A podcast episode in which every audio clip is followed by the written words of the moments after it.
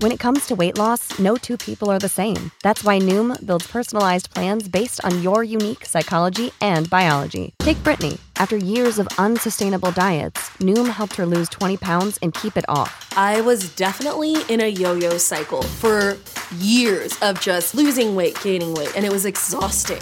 And Stephanie. She's a former D1 athlete who knew she couldn't outtrain her diet, and she lost 38 pounds.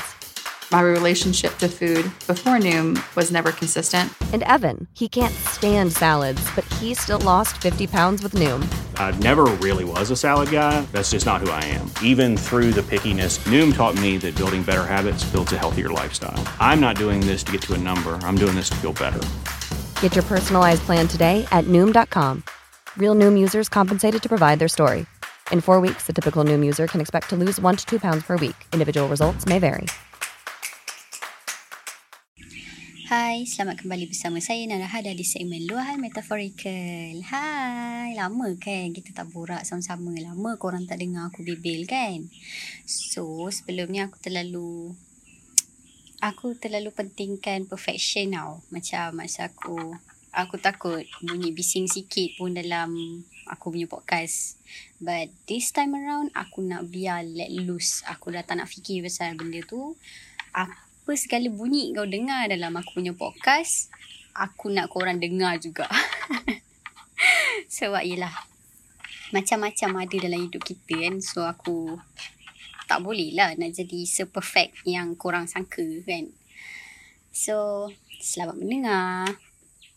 Dan seperti biasa, hmm, aku akan sharekan beberapa puisi pada korang dan minggu ni kita hanya ada seorang sahaja yang hantar puisi dia yang sanggup lah share kat aku dan Alhamdulillah dia percayakan aku untuk sampaikan puisi-puisi dia di podcast ini.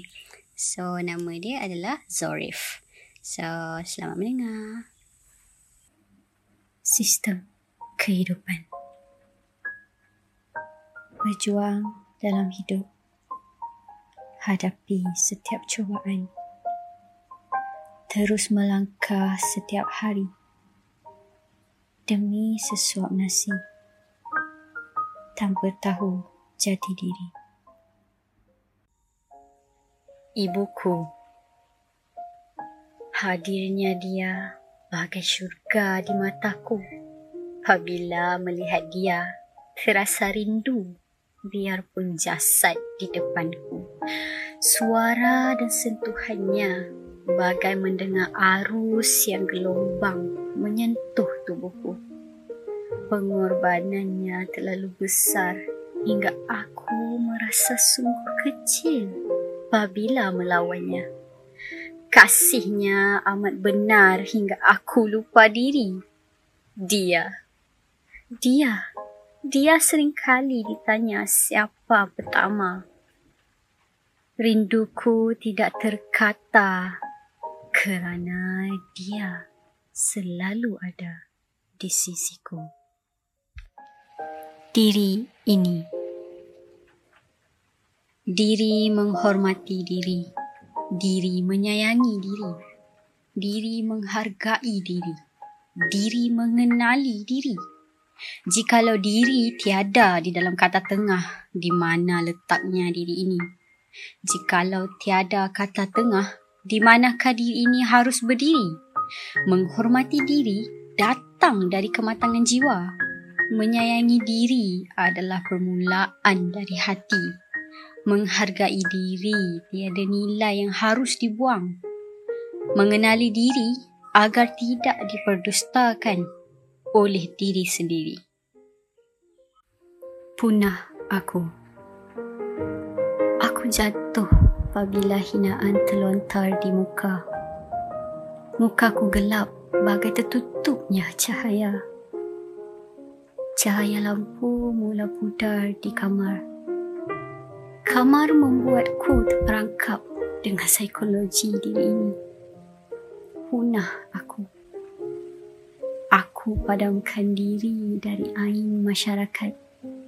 Semua melihatku bagai bayangan dalam gelap.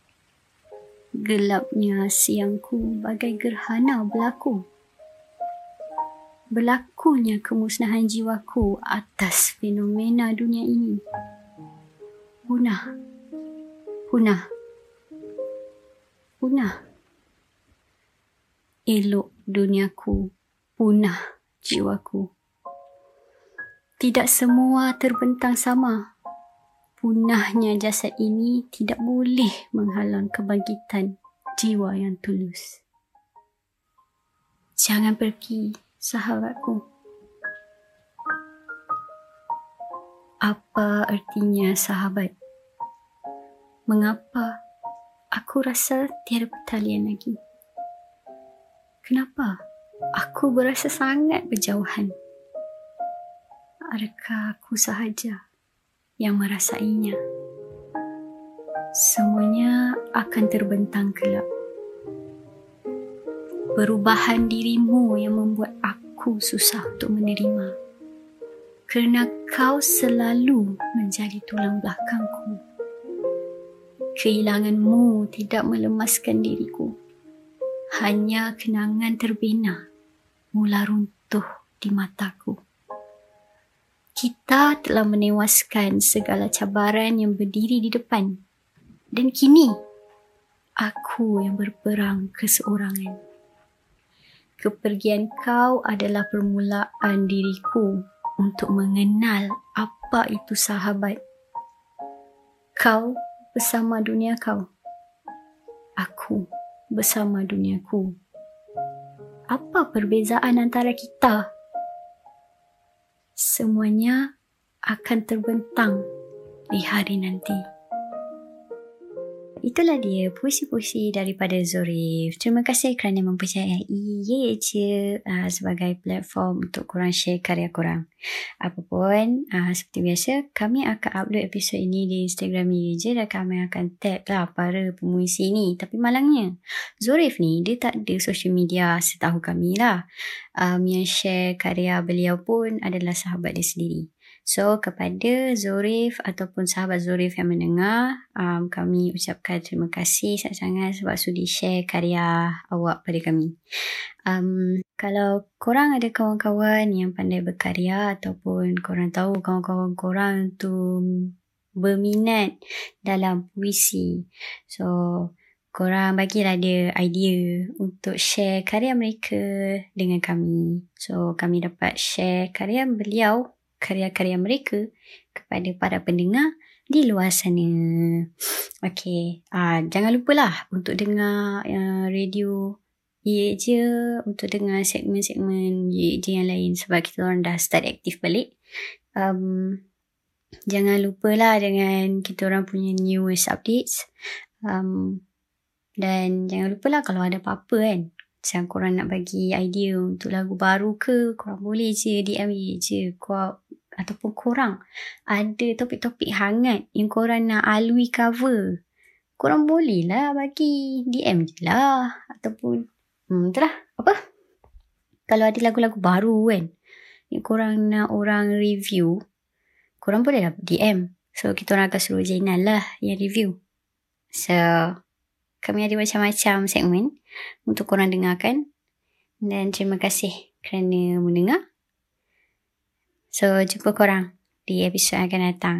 So, nanti korang dengar lah aku bebel-bebel. Ah, banyak agak ah, topik aku nak cover lagi. Cik, cakap macam halui pula sekarang kan. Tapi lah. So, terima kasih. Salam satu Malaysia, salam sejahtera dan Assalamualaikum. Bye.